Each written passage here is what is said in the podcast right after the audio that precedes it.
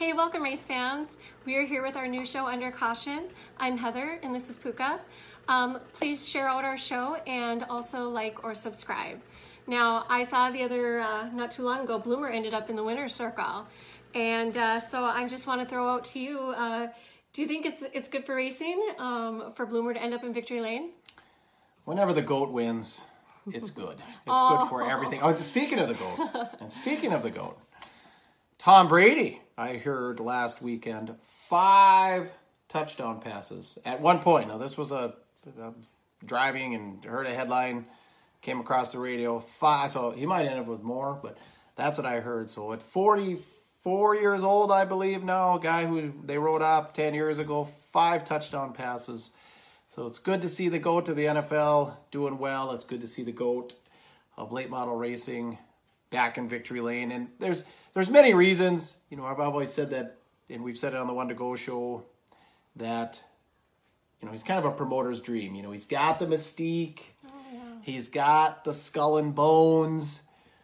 So he's got that brand. He's got that image. Very much a brand. Yeah, and just really, actually, one thing, too, is just to keep the win streak alive. He's won races, as far as I know, in the 80s, 90s, 2000s, 2010s, and now, squeaking this one out, 2020. So 5 decades of winning for Mr. or Black Sunshines, I think is what they call him.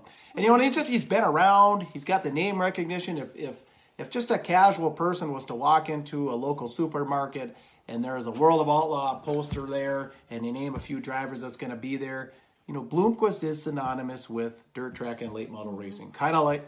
Yeah, well, it's like if you know that Bloomquist is coming, whether you love him or hate him, you're going to show. Because either you want to be there to boo as loud as you can or you want to cheer as loud as you can. So, you know, love him or hate him, people follow. Yeah.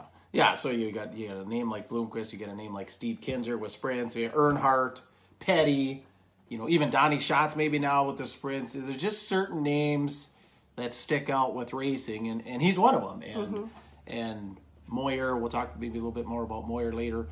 He's my choice for GOAT. I like squeaky clean, you know. Bloomer's just not enough squeaky clean in order to be my GOAT. so we will. Okay, we'll get into Moyer in just a bit here then. But back to Bloomquist. In the interviews are always so good. He always leaves just a little bit to be desired. And even with the competitors, to me, it seems if he's talking post-race interview, wins the race, yeah, we're working hard in the shocks. And that's kind of how he talks. It's like, yeah, we've been working hard in our shock program, you know. It's like, if he's saying shocks now, I have a feeling it was shocks last year, and he's working on something else. Yeah, aerodynamics this year. That's how you stay on top and win races over 5 decades. And you're not telling people what you're doing now. You're having them chase. You know, you're a squirrel chasing nuts over there, and all the acorns are stashed away over here, kind of thing. Chase the ingenuity. I don't know that for sure, but it just seems like it. And you talked about the boos. I remember Jeff Gordon got interviewed, and I think Dale Sr. was still alive at this point, and he said, Jeff, you know, et cetera, and Jeff said, well, Dale Earnhardt taught me one thing. When they stop booing, start worrying, you know, because people boo winners, and there's no question that Bloomquist gets the most boos. Now, at one point, 5 years ago, there were people saying, you know, you go to one of these races, half the T-shirts in the audience, Scott Bloomquist, the other half, everybody else. You know, he's done really well. And of course, the skull and bones, we'll get back to that. That always helps. Now, the Dirt Track World Championship coming up, $100,000 to win, be the highest paying race of the year. Of course, he's a past champion. There's that 80-20 rule in life. You know, 80% of the races are going to be won by 20% of the racers. Or you can use that rule just about anything, just to get kind of a gauge on things. Would I put Bloomer in the 20% that's most likely to win this year? No. But would you have put Scott Bloomquist in the 20% that was most likely to win the 1988 World 100 when he won his first World 100? Probably not. So would I be surprised if Bloomquist won the Dirt Track World Championship? No. So, you know, that's one thing to watch here coming up. And then the other thing for Bloomer is 2021. Obviously, he's running the entire World of Outlaw Late Model Series this year. He's getting into his mid-50s. Does he really want to grind up and down the road like that? Drydene's his big sponsor. Now, Drydene's got this real tie-in with Dirt Vision. And Dirt Vision is the company that broadcasts all the races online for not just the World of Outlaw late models, but also the World of Outlaw sprint cars. They got, you know, Drydene car over on that side, too. Like I said, they're really tied in with this Dirt Vision. I suppose a company of that size, they're not necessarily worried about the 3,000-4,000 fans every night. They want the 3,000-4,000 fans, plus they want the 10,000 fans. You know, they're looking at how many, you know, go get 100,000 fans maybe a week between the broadcast and you know, the studio or not or the audience at the event. So they got the Drydene factor, so I'm sure they're going to want him to continue. I don't think they want him going Lucas because, like I said, they seem to be tied into Dirt Vision, and Dirt Vision has is, like I said, provider of World of Outlaw late models, World of Outlaw Sprints, anything World Racing Group. But the other element to think about Bloomquist is the chassis side. So he's got the chassis. They haven't been the best this year. Ricky Weiss is about the best, you know, running second in the Woo points. But now there's rumors that he's leaving and he's going to do his own thing. And you've got Bloomer running. Chris Ferguson has had a pretty good year. He's running mainly the Lucas stuff. Dale McDowell, of course, is there, you know, but he's more regional. He doesn't do a lot of the national stuff anymore. And, you know, we saw from Billy Moyer, the aforementioned, with Victory Circle, after a while, it was tough being a racer and a chassis guy, so he went back just to racing. And then Daryl Lanigan for this year, you know, same thing, dropped off with the Chassisville and just back to driving. So, and like I said, they're, you know, the Bloomquist cars are an eyelash behind right now, so in order to get them up to par, is he going to be able to get back on the road? Now, on the road, it's early October. Last year, the World of Outlaw late model series started on January 4th down at Vado.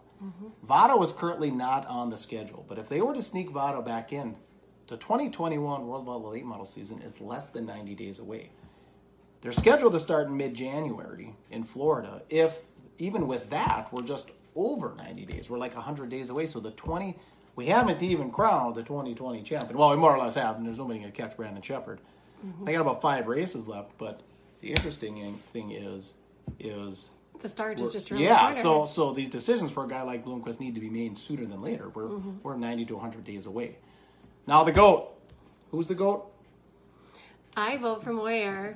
That's my vote. I mean, Bloomer's great. I don't get me wrong. I enjoy him a lot, but I just there's just some controversy around him that I just think that you need to be a little, a little cleaner than that. So I don't know. That's just my choice as Moyer.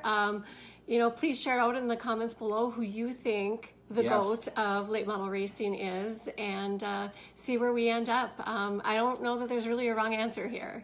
I'm glad you said the comment, because I'm probably going to get some pushback for calling Bloomquist the GOAT. So if you disagree or you agree, please comment below. Let us know who you think the GOAT is. Now, the interesting thing about Billy Moyer is, and you can see this on our YouTube channel, I interviewed Billy at the USA Nationals, and he's really making it sound like this is it. You know, this is the last year. He ran in the top 5. Well, he led 40 or so laps at the USA Nationals. I think he ended up about 3rd, 4th, 5th, and he said, you know, I said, come back next year and give it another run. He said, oh, this is it. This is my last year here.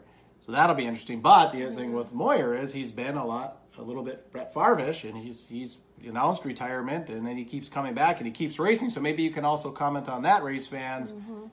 Is it another Brett Favre retirement for Billy Moyer, or do you believe that this is it here in 2020 for Billy Moyer, Mr. Smooth? Yeah, I'm not sure. It'd be nice to see him just come up for specials then. But you know, having met him, he's quite the gentleman. So, you know, once again, the GOAT. Thank you for joining us here on Under Caution, and we'll see you next time.